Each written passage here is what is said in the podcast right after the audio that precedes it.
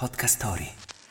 Ah, il 29 gennaio del 1951 esordisce il Festival di Sanremo. Wake up! Wake up!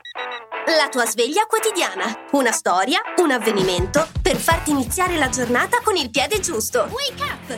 Fu il gestore del casino di Sanremo, Pier Bussetti, ad avere l'idea e l'evento era molto differente da quello che conosciamo oggi.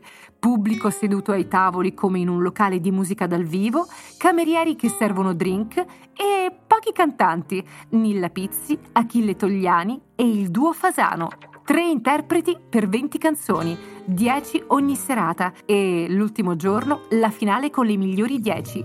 Formula semplice e senza intoppi, no? Mm, No, anche in quella prima edizione ci furono polemiche, ma altrimenti che Sanremo sarebbe stato? Vinse Grazie dei fiori, cantata da Nilla Pizzi. D'altronde, nella città dei fiori, chi altro avrebbe potuto spuntarla?